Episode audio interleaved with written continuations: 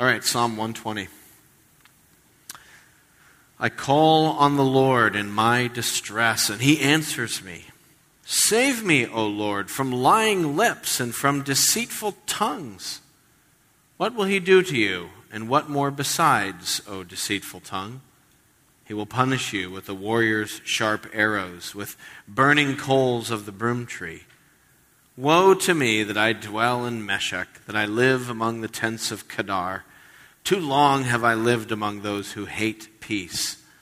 I am a man of peace, but when they when I speak, they are for war.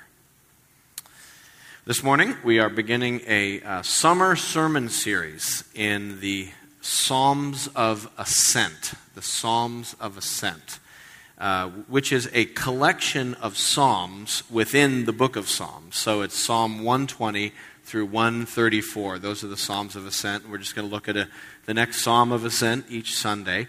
And you can always tell which one are the Psalms of Ascent because they always start with a song of ascent. So easy to identify. But what is a psalm of ascent? I mean, what, what, what is this collection? Well, maybe we could step back and say, what's a psalm? What, what are the psalms? The, the psalms are poetry.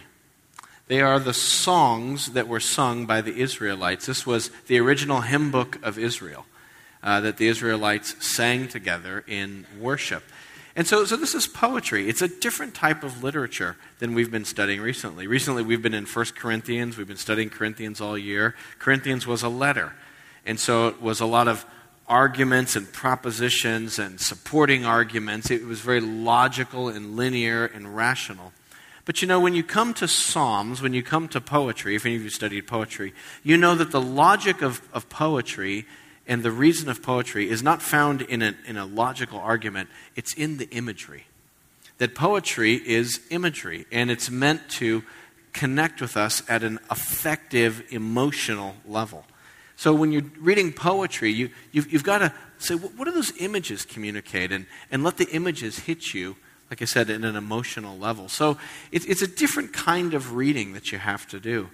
And yet, in some ways, the Psalms are one of people's favorite part of the Bible because they do connect with us at that emotional level. There's something about the Psalms that, that invite us to just read them as our own experience. You're supposed to do that with the Psalms. So then, what then are the Psalms of Ascent? What's the, what, what's the, the reason for this little collection within the broader collection of Psalms? And I guess in short, you could say the Psalms of Ascent are Psalms that are associated with the, uh, the annual pilgrimages that the Israelites made to Jerusalem. So, three times a year, the Israelites, right after the harvest, there was two spring harvests and then a fall harvest, the Israelites would take some of their produce and some of their goods, and they would all go up to Jerusalem, and they would offer sacrifices in Jerusalem. Uh, they would make a pilgrimage there. Uh, and so uh, this was just part of their life together. God commanded them to do this. And of course, if you're going to Jerusalem, you always go up to Jerusalem.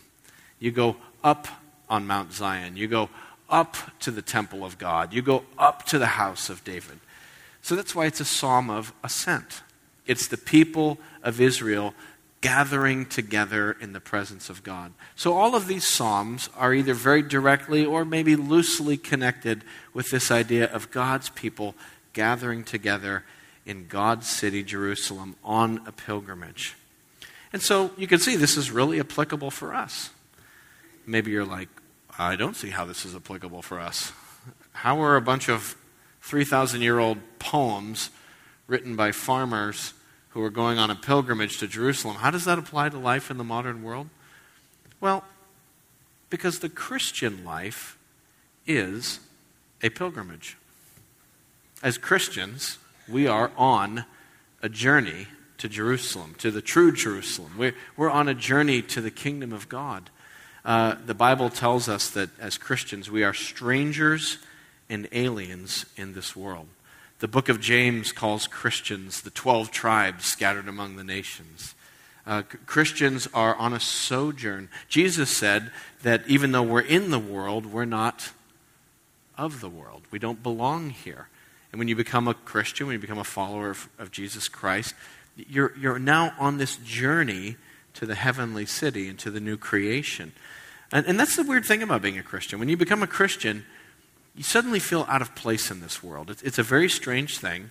Uh, but when, when, you, when you come to faith in Jesus, when you repent of your sins and admit that you are a sinner in need of a Savior, and when you put your hope in Jesus Christ for your salvation, not in your own efforts, not in your own religiosity, not your own spirituality, but you, you push all your, your hope onto Christ and you say, Jesus is my Savior. When you become a Christian, your whole perspective on this world changes and you no longer feel at home here. It's very odd. So you're still you still have the same family, you still get together with people at Thanksgiving and Super Bowl parties and all that kind of stuff and you love your family, and yet you kind of also feel now, in some ways, disconnected from your family. And you feel this affinity to a new family called the local church, all these strange people who aren't related to you at all and are very different from you, and yet you feel close to them because you've, you've become part of this new citizenship. Uh, you, you still love your country, you're still patriotic. Most of us here uh, grew up in America. Some of us grew up in other countries. And, and probably we all feel loyal to the country of our birth. We feel a sense of national pride wherever it is we grew up. And, and we still have that. And yet, when you become a Christian, you now are a citizen of the kingdom of God that's coming. And you realize that this world and the kingdoms of this world will someday pass away, and the kingdom of God will rule. And so you feel that tension you know, yeah, I love my country, but I belong to a heavenly country. You know, you still go to Fenway and sing Sweet Caroline. You still feel united to the other Bostonians, that, that feeling of, you know, Red Sox nation. But then I go to Dubai, like I did two weeks ago, and I worship in church with several hundred other Christians from over 60 different nations. And we sing, not Sweet Caroline, we sing, you know, crown him with many crowns. And I feel a more profound eternal connection with those people than I ever could singing Sweet Caroline with 30,000 Red Sox fans. That's the weird thing that happens. You just belong to another world, even though you're still where you have always been. And so we find ourselves on this pilgrimage. But it's not just that we're going to a different place in a different world, but it's also that now I, I have a set of beliefs and values and things that, that I value that are so different from the world around me. Suddenly I look around at this world and I realize, you know what? This world doesn't love Jesus. This world doesn't love Jesus. You know, they maybe respect him, maybe honor him as a teacher or a prophet or a, you know, a wise man or something. But they don't love him as Savior and Lord and Son of God and King of Kings. And so the, the thing that's at the core of my identity as a Christian, as my faith in Christ and my union with Christ, is now fundamentally at odds and is denied by what the world believes, regardless of what culture you're in. And so now my heart is denied and opposed by the teaching and beliefs of the world. Jesus is Lord. No, he's not. And I live there. That's the hard thing of being a Christian. I have the Holy Spirit. I'm filled with the Spirit. The Holy Spirit isn't filling other hearts. I, I hold this as God's Word, and I want to obey it. And other people are like, yeah, I don't know. That's it's a good book, I suppose. But I'm finding myself at odds. And so that's a that's a grating tension. That's like metal on metal. It just grates on the soul. It's very difficult as, as a Christian. And So we find ourselves longing to make the pilgrimage to God's presence. Psalm 120, the first of the songs of ascent, captures that holy disquiet, that holy sense of abrasion as we rub up against a world that doesn't follow Christ. And, and that, that distress and the discomfort we feel being in this world. Psalm 120 just nails that really well. Look how it begins. Verse 1 I call on the Lord in my distress, and he answers me. This is a guy who is not happy. He's in a hard, cold, difficult place where he doesn't belong, where, where he feels distress and stress from being there. that's where this, this psalmist is. And he's calling out to God. He's, he's you know, God, beam me up. you know, get me out of here. Evacuate immediately. Lord, save me. I'm, I'm distressed. Answer me. And why is it that the psalmist is in so much distress where he is? Is it because of the climate? You know, is it because he really likes sunshine and he's in a cold place? Um, is it that he likes cool and he's in a hot place? Is it the property taxes? Uh, is, this a, a, is this a red state guy living in a blue state? Is this a blue state guy living in a red state? You know, what is it that's causing all of this distress? And what we see here is that it's not so much the climate or the circumstances, but it's in fact that he lives among people who don't worship the same God. He lives among people who don't follow God's ways. And over time, that is exhausting. It is abrasive. It, it just grinds you down living in community with people who reject God and his ways. It grates on the soul. And so in verses 2 to 7, the psalmist points out two characteristics, kind of like two representative examples of why he's so distressed by the people who are around him. Why he's so distressed living in a world where people aren't following the God of the Bible. And, and, and why it's so difficult. And so he, he probably could have listed a lot of reasons, but he picks two. He's like, let, let me tell you what, what it's like here. And he gives us two representative examples. The first one is this the first reason he's in distress is because the people among whom he lives are liars. They're liars. Look at verse 2. Save me, O Lord, from lying lips and from deceitful tongues. Ah, oh, everyone around me just lies all the time. They're twisting the truth, they're distorting the truth, they tell white lies, they smile to your face and lie straight to your face, they're spinning things, and you never know what's true anymore. Of course, this grates on the soul of a true believer because the God we worship Jesus. He is the truth. He is truth. God is truth. Everything God speaks is true. His word is true. And it's not just kind of like, well, that's God's truth, and then that's your truth, and we each have our own truth. I mean, God's truth is the truth. The truth, in an absolute sense. Uh, God's word is truth. God wants us to be a people who tell the truth to each other. One of the Ten Commandments, you know, don't bear false testimony against your neighbor. Or think about uh, in the Garden of Eden when the serpent came to deceive Adam and Eve. He, he came telling lies. There's a reason why the devil is called the father of lies. God is truth and light, and the devil is lies and darkness. Uh, and, and, so, in, in some ways, really, lying is one of those, I, kind of call it a sin behind the sin. So there's all kinds of sins that we struggle with or that people can commit. And yet there's sins that are sometimes behind them, like pride, that seems to fuel other sins. I feel like lying is one of those. When, when we lie, it just gives rise to other sins and other problems. That's one of the reasons why all of you here who are parents try to keep, teach your kids not to lie. It's, it takes a lot of effort. You know, it's like, you don't want to lie, kids. So kids do something wrong, it's obvious they did it. You're a parent. Kids don't know how you know that, but you just know they did it. And so you're like, look, I know you did it. Just you just got to tell me, okay? I didn't do it. You're like, I know you did it. It's okay. Just admit it, and we'll work through it. I, if you did something wrong, we can work through it. You know, there may be some consequence. It won't be so bad. But if you're lying to me, then it'll be really bad. So this is the chance to tell the truth.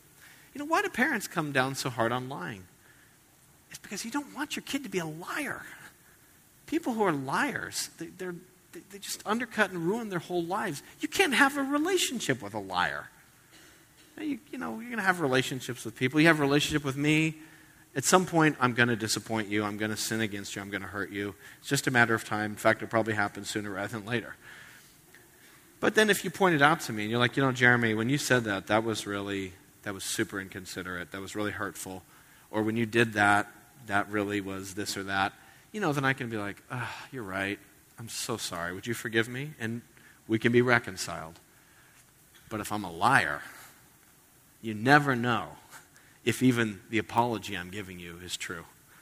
Lying is just like acid, it, it, it corrodes the foundations of the possibility of relationship together. And so here's the psalmist. He's surrounded by this. Save me, Lord, from lying lips and from deceitful tongues. I think we can relate to this to a certain degree. Truth is a, is a rare commodity in our own culture. Every time we, we look at marketing, it seems we're, we're looking at airbrushed models or we're looking at computer enhanced images. And, and, you know, are we really seeing what's real? We are a very marketed to generation, and so there's, there's just a lot of savvy that we have in, in kind of, you know, seeing through the marketing. It's not just buy a truck. You're not being invited to buy a truck. You're invited to buy freedom and manliness. You know? Wait a minute you know, you, are not just buying uh, a smartphone, you're buying coolness, trendiness, and connectivity to the world. And so, so all these products have these values associated with them, and, and we feel the slipperiness of marketing, and, and, we, and we become used to it. And so we don't believe things when they're told to us. So we wonder when someone's telling us something, what do they really want? What's the real twist here? We know there's something. There's some other going on or any service. I just got to figure it out, what the real truth is. We have high skepticism these days, sadly, uh, about the truth telling capacity of our politicians and leaders. We, we doubt them. We, we worry that everything they're saying is spin that's trying to position an issue in order to benefit them or their, their purposes. Um, we, we, just wonder is anyone telling the truth? And what it does is, is, when you're in a culture where truth is a rare commodity, is it just makes you skeptical and cynical. So I think it's easy to be cynical. It feels like a lot of us are cynical. We're doubtful, we're skeptical, we're like, yeah, really? And, um, and, and it could turn you into a cynical, skeptical, curmudgeony Christian who's always, eh, you know, all right, kind of a thing. And I'm still trying to find those as in the uh, lists of the gifts of the fruit of the Holy Spirit. I, I, don't really see that as the fruit of the Spirit. You where's the love and the joy and the peace? Ah, I got skepticism and curmudgeoniness. How about that? And so it's, it's easy to fall into this. When you're in a culture where truth is hard to come by, it makes you really skeptical and negative. And so here's this, this guy Lord, save me from lying lips. I need out of here. This is really hard being a Christian, following the God of truth in a world that has no respect for the truth. And then in verses 3 and 4, he gets a little, little glimpse of the future. This is probably one of the more positive parts of the psalm. In, in verses 3 and 4, it's, it's like the, uh, the psalmist climbs up above the, the clouds and, and all of the smog, and he gets a, a glimpse into the future. He, he gets this momentary view of what will happen down the road to liars. So, so he says, okay, this is what's going to happen, liars. Look at verses 3 and 4. What will he do to you, and what more besides, O deceitful tongue? He will punish you with a warrior's sharp arrows, with burning coals of the broom tree. So, down the road in the future, God is going to judge liars and lying. God's going to bring it to account. This is what God's going to do to you. Down in the future, God's going to punish you with a warrior's sharp arrows, the burning coals of a broom tree. What in the world's a broom tree? Uh, well, I actually don't know. But according to the books I read, uh, it, it's a, a, kind of desert tr- plant that, that has bark and wood that burns really hot and makes for great coals. But the, again, this is poetry. What's the image? The image is judgment. God's anger and judgment is often represented through the imagery of burning things and fire. Our God is a consuming fire, the Bible tells us. And so here's, here's this image. Basically, God's going to judge.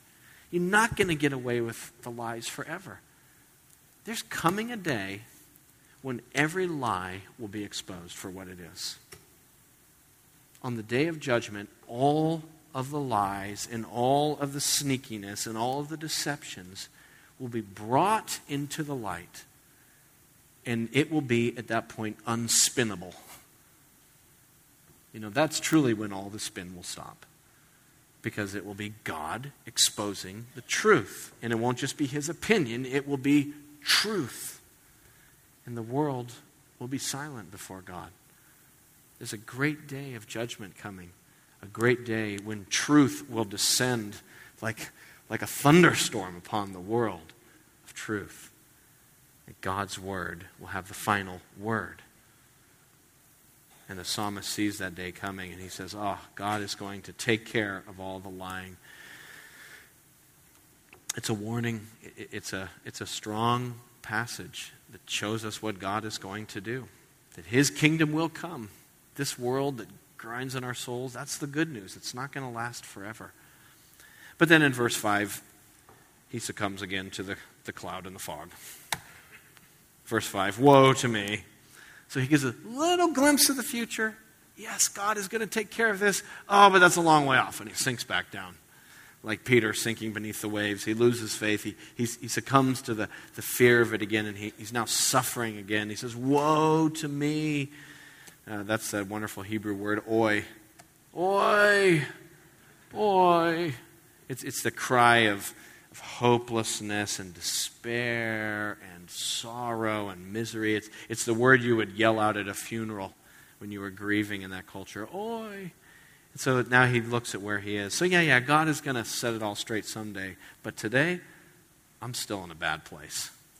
I'm distressed. Because, number one, the world around me is full of lies. And number two, here's the second reason he's distress, is that the people around him hate peace. They hate peace. They're, they're full of conflict and, and uh, bitterness and warfare against each other. Again, look at verses 5 to 7. He says, Woe to me that I dwell in Meshech, that I live among the tents of Kedar. Too long have I lived among those who hate peace. I'm a man of peace. I'm a man of shalom. But when I speak, they are for war. They're not, they hate shalom, they hate peace. So not only are, are they liars, but they're in conflict. And of course, those two go together, because once you start lying, I mean, conflict and distrust and disunity is sure to follow. he says, Oh, I can't take it. What's this thing in verse 5 about Meshech and Kedar? Where are those? Well, I didn't know that either, so I had to look it up. But uh, there, there, are two places. Meshech is north of Israel. So think of here's Israel, kind of roughly. Here's the Mediterranean Sea. Here's Turkey. And down here's Saudi Arabia uh, is what we call it today. So if this is Israel, Meshech was up in the northern part of Turkey, and Kedar was down in Saudi Arabia, in the uh, Arabian Peninsula. So Meshech uh, appears to be some people, some city, some region at that time. And usually when it's mentioned in the Old Testament, the people of Meshech are described as kind of like barbarians. They're violent, they're warlike, they hate peace. They're this bad, scary people. It's kind of like probably how the Rome, the Romans viewed the barbarians from the north. You know, the Goths and the Visigoths and the Vandals and all those bad tribes up there. And so, you know, oh, the people of Meshech, they're, they're so evil.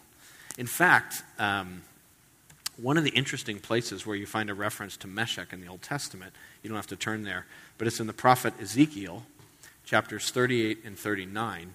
And if you're, if you're, familiar with, I'm sure you're probably all familiar with Ezekiel 38 and 39, but it's a, it's a prophecy, it's a weird prophecy. It's kind of a prophecy about the end times and a final battle that will happen when this Antichrist figure, kind of like figure, named Gog, G O G, isn't that a cool name? That's, that's like a, a good name for an orc from Lord of the Rings. Gog. Uh, Gog is going to come down and declare war against God's people. So it's, a, it's kind of a prophecy and a vision of a final assault by an antichrist kind of figure against God's people. Interestingly, it gets picked up in the book of Revelation uh, to describe the final battle there. Anyway, um, one of the titles for Gog is that he is the prince of Meshech. So that's the kind of association you get. Meshech is warlike, violent, pugilistic, domineering, imperialistic, antichrist kind of people coming down from the north. So you can see how the psalmist feels when he says, I dwell in Meshech. he didn't literally dwell in Meshech, but he's like, that's where I live. You know, it's, it's like when, it, you know, when people say, ah, it's, it's like I live in Sodom and Gomorrah. You know, it's, it's a very negative assessment of the culture in which he lived. The other place he says he lives is among the tents of Kedar. Kedar was a place down in the Arabian Peninsula. It was, uh, the, the, those people were nomadic, from what we know. They lived in tents. Uh, and, and there's not as much said about the people of Kedar, but one of the things the Bible says about them a couple times is that they were mighty warriors and mighty archers. So again, warlike, hostile people. So the psalmist says, I live in Meshech. I live in Kedar. I live among people who just want to fight all the time. You know, I, they, I live among them. They hate peace, verse 6. They're for war. I'm for peace. I'm for getting along. They're for fighting it out. I'm, I'm for understanding. They're for overcoming and domineering. I'm, I'm for us loving each other. They're filled with hatred and, and conflict. I thought, boy, we can relate to that one too, can't we? As we still live in a, a war filled, conflict filled world. Even as we gather in peace and safety this morning, we know there are people in Syria today who are dying because of war. We know there are people in Ukraine uh, where there's conflict between Ukraine and separatists within Ukraine, and looming behind this little country, we see Russia and we see the European Union and America, and, and both sort of pushing their agendas down in through this country. Thus has it ever been. That's how it is in a sinful and broken world. Or, or even look again at politics. You know, again, maybe I'm too skeptical and cynical, but I just look at politics and I think, do you think there's anything at all that would bring both parties together to work together for a common good? Like, even if there's something that you think would be a common good, it's almost like instead of saying, well, let's just do that for the common good, both parties are thinking, I wonder how we can use that to advance our agenda so that we win in the next election. It's like, just do something for the American people. Maybe I'm too cynical, maybe I'm too skeptical. Feel free to rebuke me after the service. But it's not just the nations, it's not just politics. It's easy to point fingers at the big headline stuff. You know, the reality is that we live in a lot of conflict. Many of us are going to work tomorrow. We're going to be getting on a getting in our cars or getting on a commuter rail or taking the boat in to Rowes Wharf. Uh, some of us will be getting on a school bus tomorrow, going to school. And we're heading into a, a, sort of a high level of conflict. That there is a burner that's been simmering there all weekend. And, and you think about tomorrow morning when you have to get in your car and you're already saying, Oi! oh, whoa. I work in Meshech. I go to school in Kedar. Like, all the, all the kids are so nasty to each other and they're always slandering each other, and oh, there's just so much drama and acrimony. And it wears on the soul. Some of us go home. We have that in our homes. You know, conflict, conflict just has a way of sapping the strength out of you. You know, give, give me hard work, long hours. I can take it as long as I'm working for something productive. That's exciting. But but fill it with conflict and tension, and I just feel myself being drained dry by that. And so the psalmist, it's like, God, save me. I'm in distress. I, want to be in Jerusalem. I want to be with you, but instead, look where I'm at. I'm surrounded by liars, and I'm surrounded by uh, violent Meshech Kedar type people who hate peace. Oh, save me. Deliver me. And so he cries out in his distress. Can you relate? So, what should we do? What do we do as Christians, finding ourselves in this position? Because we too find ourselves as pilgrims. We do find ourselves not, we're not like the Israelites when they went in and conquered the land of Israel. We're more like Abraham when he was sort of sojourning in Israel, and there were other forces and kingdoms and religions, and we're trying to live among them and be peaceable, and yet we don't belong to this world. And so, you know, what should we do? What should our response be? And uh, sometimes our response is, let's just run away. You know, I've, I've joked before, you know, maybe we should just go, uh, f- you know, do a little commune up in Maine or something. I mean, sometimes Christians do that. It's just, well, maybe not Maine. It's so cold up there. Ah. Bermuda? Huh. Um, well, actually, I had a new idea this week. Uh, what if we sold everything, you know, churches, everything, we sold all of our possessions, and we bought a cruise ship? And it'd be like the USS, you know, Kingdom of God, and we, and you know, we all, the programming in the ship would be clean. There wouldn't be any smut and filth. And there'd be you know great schools for our kids where it would be you know talked about god all the time. And there'd be church services and lots of food. And we could just kind of be in a little christian bubble on a cruise ship. Maybe occasionally sail into a port and we all go off and evangelize everybody. Then we get back on our ship so as not to be infected by the world you know just little mission trips to kedar back on and we sail around like you know wouldn't that, wouldn't that be great Maybe that's how we escape this world, and, and maybe that's how we endure life in this world while we wait for the kingdom of God. Of course, there's one little problem with that. We take the world with us wherever we go.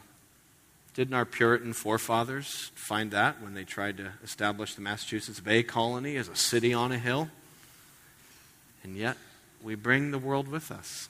I love the Puritans, but you can't make a city on a hill because even as Christians, even as people who've been forgiven of our sins, who are indwelled by the Holy Spirit, who are being transformed into the image of Christ, the reality is we still haven't arrived yet, even in our own walk with the Lord.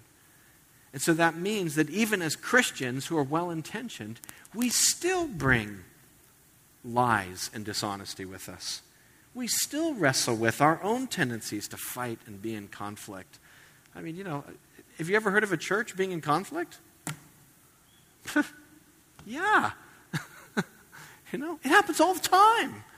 Because even people who love Jesus, who've been forgiven and have the Holy Spirit, we still are trying, we're on this internal pilgrimage to, to be done with sin and to grow in holiness. And so, individually, as churches, we need to grow in holiness. So even if we went on the cruise ship, it would just be a problem eventually because the world is still with us in our hearts, even as we're trying to follow Christ. And so I, wonder, too, if, if we might even read this psalm not only as a cry of distress and escape from this world and a longing for the heavenly kingdom that's coming, but also even a cry for God to deliver us from the sin that persists in our own hearts. You know, Lord, I've lived long See that verse 6? Too long have I lived among those who hate peace. So long, in fact, that I'm, I'm like them to a degree. I need you to deliver me from me. You know, I not only need deliverance from all the, when I turn on the TV and I just see the filth that's on there sometimes, not only do I need deliverance from that, I also need deliverance from what I see when I look in the mirror and I see my own heart and I see who I can be. And I was like, Lord, I need you to keep saving me from that.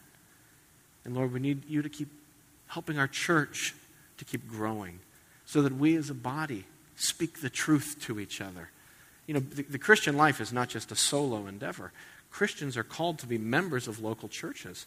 So then we get together in our local church and we're supposed to shine the light of Jesus. But the problem is, we get in our local church and we don't know how to tell the truth to each other. That's something you have to grow in, how to speak the truth in love. And, and we get together in a local church, and, and eventually it's going to happen. Once you start getting involved in the church, we start stepping on each other's toes, and then the Meshech comes out. Like, what? How dare you? Uh, and, you know, and everyone's justified, and, and everyone starts claiming that God is on their side, and it becomes this holy war inside the church as each side feels like they're fighting for what's right and what's true. And so, even in the church, we, we need to keep growing in what it means to live in peace and unity, and showing love to each other. I mean, that's what we've been studying in Corinthians all year, right, people? Learning how to live out the gospel in community with each other. If you have any questions on that, just go back and listen to the First Corinthians sermon series this week. So we need God's help. We cry out, even as Christians, save us from this world and save us from the way the world still infects our own souls. Lord, draw us closer to yourself. We need to be like Pilgrim in Pilgrim's Progress, or Christian, rather, is the name. You guys know Pilgrim's Progress? Uh, written by John Bunyan, famous Puritan. He spent a lot of time in jail, and he wrote Pilgrim's Progress while he was in jail. And uh, it's an allegory. It's an allegory. It's about the journey from the city of destruction to the, the, uh, the eternal kingdom of God. And this person in the story named Christian, he represents a Christian. It's not a tough allegory. And, and he's, he's trying to get to heaven. And so it, it, describes just kind of what it's like living the Christian life as a pilgrim in this world. People still read it today, even the thing is hundreds of years old, because it so nails the, the different experiences that we have in this pilgrimage and the different spiritual trials that we have. But when he starts the journey, when Christian starts the journey, he's living in the city of destruction. He doesn't know he's in the city of destruction. Then he starts reading the Bible and he realizes God is going to judge the world. And he realizes, I'm in trouble. I've got to get away from the city of destruction.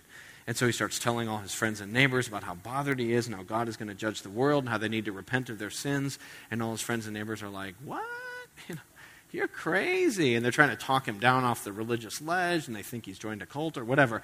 They, they think he's lost it spiritually, that he just needs to calm down and not be so intense. He's like, no, no, no, no. God's going to judge the world. We're going to stand accountable for God. We need to be saved. And so finally, his family comes out in the story, and they're trying to just calm him down and just get him in the house and stop making such a scene. And, and Pilgrim, or rather Christian, I can call him Pilgrim, Christian, he stuffs his fingers in his ears and he runs away, shouting at the top of his lungs, Life, life, eternal life. You know, give me life. Get me out of the city of death and destruction. I need to find eternal life. And so we need that urgency in our Christian life. Lord, I can't sit passively and comfortably in the world and just buddy up to it. Lord, I need to be following you because otherwise it's going to suck me in. And so Psalm 120 is the heart cry of the person in distress in this world, distress at the effects of the world, who's longing for God to do something. You can't run away from it, but God can save us. And that's the point. Lord, I call to you in my distress. Verse 1. Verse 2 Save me, O Lord. So the Christian life is one of, of fleeing the world, not by going on a cruise ship, but fleeing the world, truly being in the world, but not of the world. Let me ask you this just application question. Where are you and where am I still kind of of the world? You know, we're in the world. We, I'm in the world, but I'm not of the world. You know, where, where would a friend look at your life and say, well, actually, on that thing right there, you're still kind of of the world, dude? I know you'd like to think you're not of the world, but that's pretty of right there. A lot of of. That looks like the world. That doesn't look like someone who's a pilgrim. That looks like someone who's a settler and who owns property. You don't look like an expatriate. You look like a native. You should look like an expatriate. Don't be of the world. What is that for you? What, what, what area of your life, if God were to put his finger on it and, and to call you out to eternal life, what, where would he put his finger in your life? Where do we need to keep growing as Christians? And if you're here this morning and you're not a Christian, you, you're kind of investigating Christianity, a friend brought you, we're really, really glad that you're here. Um, and I would just say to you, too, the same thing. You need to flee to eternal life. Because you got to know something. This world is done for, it's just a matter of time. The judgment day is coming. Verses 3 and 4. That, that day of accountability is fast approaching. And if, if this world is your home and this is all you have and this is where your hope is and it's not in Jesus Christ, you're on the wrong side of the judgment. And when God comes, you're in big trouble. You're going to be judged by God. You need salvation. You need to be saved from that. You need to be saved from your lying lips and, and your hatred and all the other sins that we all have. You need a Savior too. In the amazing news of the Bible, the amazing news of the gospel is that God has provided a Savior named Jesus. Think about Jesus. Jesus, think about it this way when Jesus came into the world, he made the reverse pilgrimage. We'd all love to be pilgrims to get to God. Jesus went the opposite direction. He was with God. He was in the place of eternal joy and glory. There was no distress for him, but he took on human flesh, and God the Son became a human being and dwelt among us. He went backwards to us rather than hoping that we would somehow get to him. He came backward to us and he lived in this sinful and broken world. I was thinking about Jesus when uh, the night before he went to be crucified, he was on trial, and they surrounded him with liars. And all these false witnesses were trying to make some lies stick to him. And none of them stuck. So the lies didn't work. So then they resorted to violence. They began to strike him and to, to punch him and hurt him physically. Jesus was surrounded by liars. Jesus was in the heart of Meshech as this antichrist violence came against Christ. And the resistance was there. And he did it all the way, went all the way to the cross so that he might bear our sins. On the cross, Jesus was carrying my guilt and my shame and my sin so that I could be forgiven. So that God has provided salvation by coming on a reverse pilgrimage to absorb my, my sin and my judgment that I deserve. So I would just encourage you too, if you don't know Christ, to call, look at verse 1, call on the Lord in your distress. Call on him. Seek him. With the confidence that, verse 1, he answers. God answers those who call on him. Or as it says in the New Testament everyone who calls on the name of the Lord will be saved. Everyone who calls on the name of the Lord will be saved. Have you called on the name of the Lord? Where is your hope? Are you a settler in this world thinking this is all there is? Yeah, just try to be a good person, do the best you can. No, it's going to get overthrown. You need Christ, you need the Savior. And everyone who calls on him will be saved. Let's pray.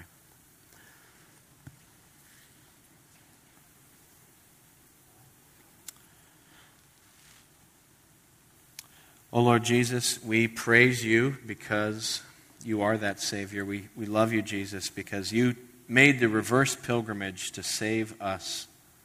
Lord, thank you, Jesus, that you came to rescue liars and violent people and stubborn people and prideful people and selfish, materialistic people and angry people. Thank you, Jesus, that you came to save us, that you died on the cross for us. And so, Lord, I do pray if there's anyone here who does not know you, that they would come to see that uh, they need a Savior, that there is a flood coming and they need to get into the ark, that there is um, uh, a, a firestorm coming and they need to get out of Sodom and Gomorrah. Lord, that there is a judgment day coming and they need to lay hold of Jesus Christ. Lord, would you drive these things home to their hearts?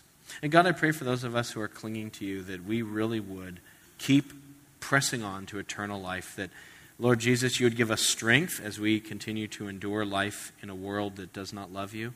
And that, Jesus, you would help us as Christians to, to leave sin behind. And you would pinpoint those areas in our life where we need to grow. Help us to grow, Lord.